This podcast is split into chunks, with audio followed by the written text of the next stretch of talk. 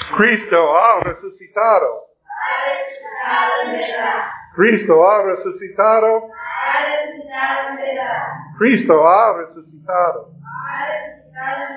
Aleluya. Nuestro texto para hoy es antes de la Pascua. Estamos en la temporada de la Pascua, pero recordamos que pocas horas después de su muerte en la cruz, Cristo dice a sus discípulos, un poco y no me, y no me veréis, y otra vez me veréis, porque yo voy al Padre. Y los discípulos no entendieron qué. ¿Qué está hablando? Los discípulos todavía no entendieron que era necesario que Cristo padeciera y, mor- y morir en la cruz para el mundo. Entonces el Señor dice, por, por un, un poco no me veréis, y otra vez me veréis, y me voy al Padre. Está hablando en aquel momento de su muerte en la cruz, cuando Él murió en la cruz, por tres días los discípulos lloraron y desmayaron, desanimaron, porque ellos tienen mucha esperanza en Jesús y Él murió en la cruz. No entienden, ellos no entendieron que esto era necesario. ¿Qué, ¿Qué fue en su mente? ¿Qué fue los discípulos pensando en un rey, Cristo como rey de reyes, victorioso sobre todo el mundo, como mucha de la gente de aquel tiempo pens, uh, pensaban en el Mesías como un rey, como el rey David, un profeta como Moisés, que restablecería, restablecería el reino de Israel sobre sus enemigos, sacaron los romanos de la tierra, de, del país, y establecieron un reino terrenal, como en el pasado. Pero este es, no fue el propósito de Jesucristo. Jesucristo tiene el pro- propósito para ser el rey, rey de reyes, sobre toda la tierra, pero no como un rey terrenal. El Padre envió a Jesús a este mundo, y en su estado de humillación, Jesús nació en Belén como bebé, creció como hijo de José el carpintero. Comenzó su ministerio terrenal para servir a nosotros.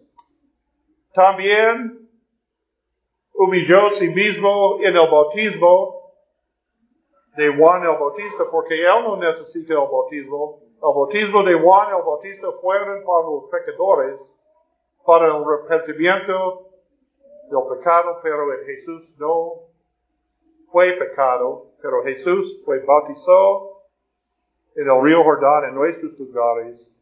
Luego sufrió, murió en la cruz, y en la cruz venció no solo un conquistador, uh, los conquistadores de Palestina en aquel tiempo, pero venció sobre el poder del diablo, del pecado y de la muerte para siempre. Y comenzó entonces su estado de exaltación.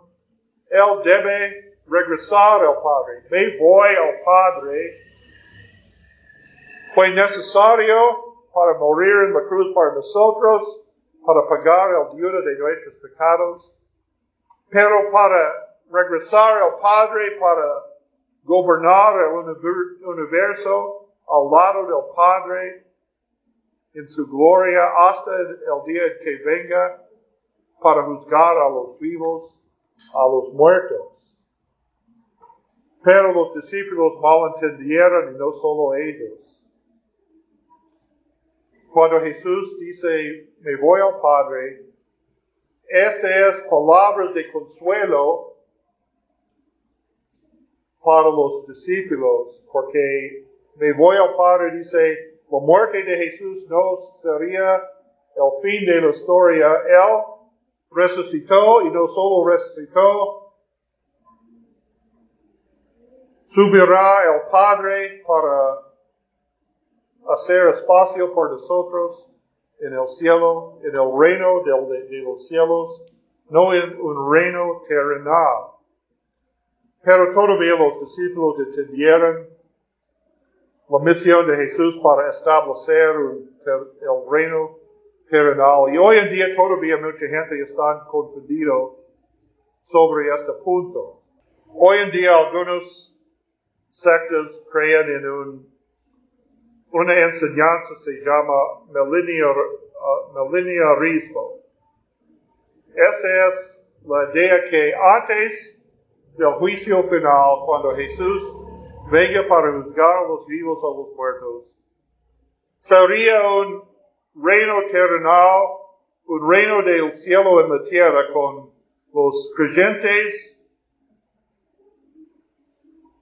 encima de todos los otros, y Jesús como rey terrenal, un reino de prosperidad y paz en la tierra antes del juicio final. Y se llama milenarismo porque su base es, oh, dice Apocalipsis capítulo veinte, si dice, el Satanás será atacado para mil años y no tiene su poder por mil años. Entonces ellos dicen literalmente mil años es el periodo de, de reino de Cristo en la tierra. Y ellos buscan un reino terrenal de Cristo todavía hoy en día, como los judíos en aquel tiempo. Pero no es que la enseñanza de la Biblia. La Biblia dice, hay un solo regreso de Cristo. Cristo regresó una vez para juzgar a los vivos o los muertos, y los fieles se van a la vida eterna y los no fieles, los infieles, a la condenación eterna. Y ya, este es el fin del mundo. Este es el fin de este mundo. Además, nadie sabe el día de cuando el Señor regresa. Es, es, será, sería de repente, de repentino. Nadie sabe. No, nadie sabe la fecha de la hora. Entonces, entendemos mil años, el mil años, en Apocalipsis capítulo veinte, ese es todo el periodo entre la ascensión de Jesucristo y su regresa en gloria. Los ángeles dicen, cuando Jesús subió al cielo, los ángeles dicen, este mismo Jesús regresará en las nubes como él sube en las nubes. Y regresó una, una vez para siempre, y en aquel día es el día del rapto, no antes de un periodo de tribulación o un mil años. Los que resucitarán por la vida eterna, subió en el aire para recibir el Señor, como dice segundo Tesalonicenses. Entonces, esta enseñanza de milenarismo es muy, es falso y peligroso, porque es una distracción de la, de la esperanza que la Biblia nos enseña. La esperanza no es en un, un reino terrenal, pero es en la vida eterna para siempre con Jesucristo.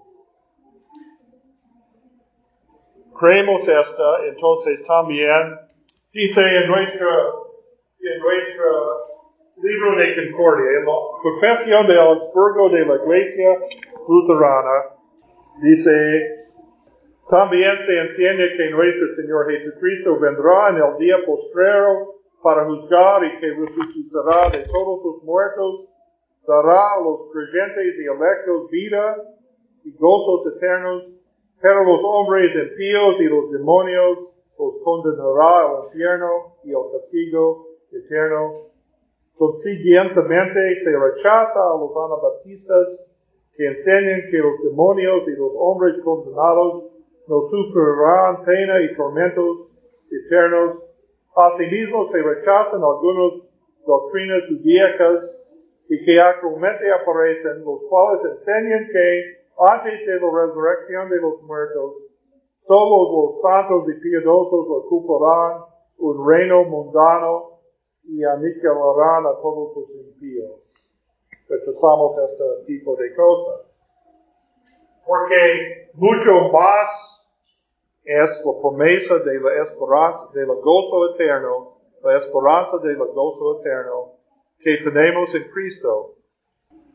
Entonces, esta, estas palabras, yo voy al Padre, es por nosotros, consuelo, pero es una advertencia para los que no, que rechazan la palabra de Dios. Como dice, en el día del juicio final, los fieles van al cielo y los otros a, a, a condenación eterna.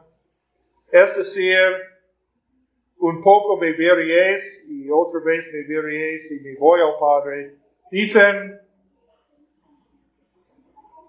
Jesús, el Padre envió a Jesús al mundo por un rato, y Él murió y fue enterrado en, los, en la tumba por tres días, resucitó y andaba entre los discípulos cuarenta días, y subió a los cielos para regresar en las nubes. Es decir, ahora es el tiempo de la gracia, que podemos arrepentir y recibir la gracia de Dios, la misericordia de Dios.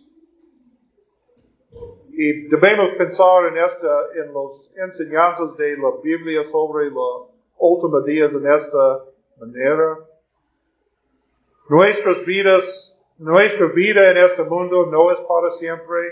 El mundo, este mundo, sí mismo tiene su fin. Este, este mundo pasará también.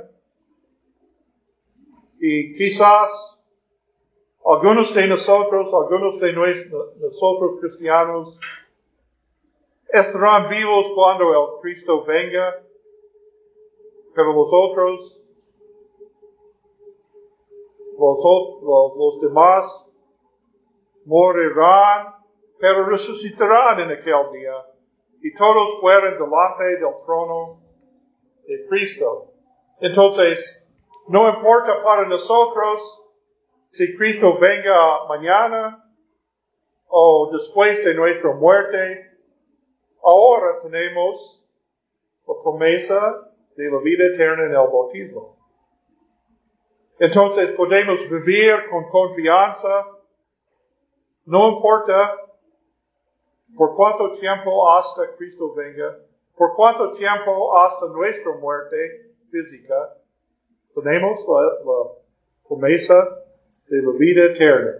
La nueva vida comienza en el bautismo. Tenemos en el bautismo la promesa de Jesucristo.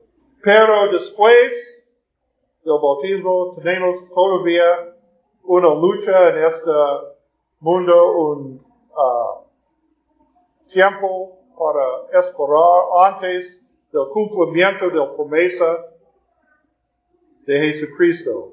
Y dice Cristo, dice Cristo en nuestro texto para hoy, ¿qué es la comparación entonces para Cristo? Es como una, la embarazo de una mujer, es decir, cuatro años, cuatro meses tiene la mujer, el bebé en su vientre, nueve meses. Y no es, no es fácil, no es fácil para tener el bebé en su vientre. Los nueve meses es como, ¿cuánto es? un largo tiempo por la mujer embarazada, porque hay mucho dolor, y en la hora del parto hay mucho más dolor. Pero después, su dolor convierte en gozo, porque mira, tiene una bebé. Entonces, para nosotros también. Comenzamos, comienza la nueva vida en el bautismo. El bautismo es como nuestro nuevo nacimiento. Pero con este nacimiento en este mundo, comienza muchas pruebas y dificultades. No solo las dificultades comunes de esta vida. Dice Pablo en Primera de Timoteo, hay persecución para todos los que siguen a Cristo. Como Cristo, fueron los que rechazan a Cristo y fueron enemigos de Cristo. Los que siguen a Cristo también, hay oposición, hay, hay la burla, hay la persecución abierta en muchas partes del mundo. Entonces, esta vida es una prueba, pero es como nueve meses del embarazo en comparación de la vida entera de un niño. El gozo de, para tener un hijo es mucho más que un poquito tiempo de dolor, de, de los dolores del parto. Entonces, esta es nuestra esperanza, pero el Señor dice también, poco veis a sus enemigos. En Juan uh, siete, treinta y cinco, treinta y tres a treinta y cinco, los fariseos oyeron a la gente que murmuraba de él estas cosas, y los príncipes sacerdotes de los fariseos enviaron alguaciles para que le prendiesen. Es decir, los fariseos enviaron alguaciles para tomar en, en para tomar a Jesús a la cárcel. A estos hombres Jesús dice, todavía un poco de tiempo estaré con vosotros y haré el que me envió.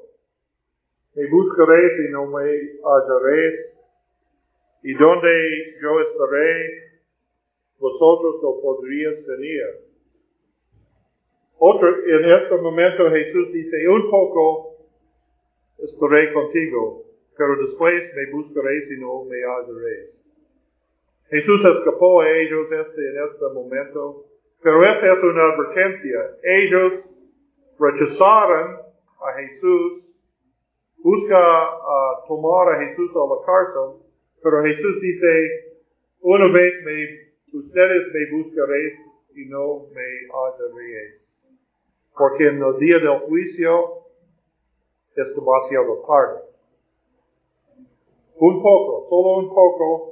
También dice en, en Juan doce, treinta y cinco a treinta y seis. Entonces Jesús le dijo, aún por un poco está la luz entre vosotros, andad entre tanto que tenéis luz, porque no os sorprendan los tinieblas, porque él anda en tinieblas, no sabe a dónde va. Entonces Jesús advirtió a los enemigos, yo estaré aquí solo por un rato. Y esta es su oportunidad para arrepentir y recibir la vida eterna. Y también por nosotros.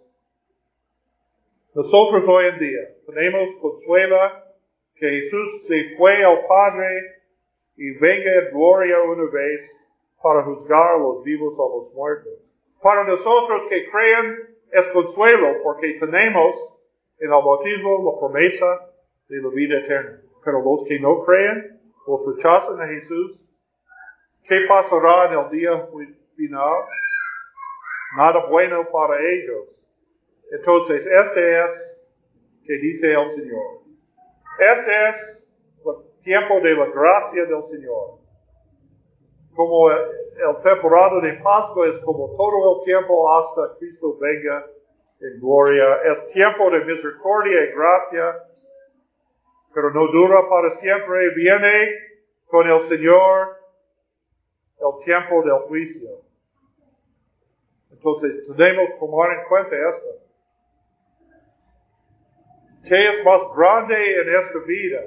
¿Los problemas de este momento o la eternidad con Jesucristo? ¿Qué es más peor para tener poquito en este mundo o para perder la vida eterna con Cristo? Este es, debemos tomar en cuenta esto. Pero gracias a Dios, si creemos Si creemos en esta, no importa cuando Cristo venga, no importa la hora de nuestra muerte, estamos listos. Estamos listos para ser con Cristo para siempre. Por la, la, los años que tenemos en este mundo, Dios, Dios tiene un propósito para nosotros en este mundo. Por cuánto tiempo tenemos, por cualquier tiempo tenemos en este mundo. Pero no importa los pruebas, los dolores de esta vida, tenemos la promesa de la eternidad con Cristo por causa de su resurrección. Y tenemos, y cuando estamos en problemas, cuando caemos en pecado, podemos oír las palabras de la absolución. Cuando confesamos nuestros pecados, recibamos la palabra, la palabra del perdón y absolución, el perdón completo de todos los pecados. Eso significa cuando el Cristo resucitado apareció a sus discípulos y dice, la paz sea contigo. La paz sea contigo es una absolución, es una palabra del perdón. Y comportamos esta paz de Cristo cada domingo con otros. La paz sea contigo. Esa es la paz y el perdón de Cristo. ¿Y por qué tenemos el perdón de los pecados y la promesa de la vida eterna? Tenemos la paz que sobrepasa todo entendimiento de este mundo. Amén.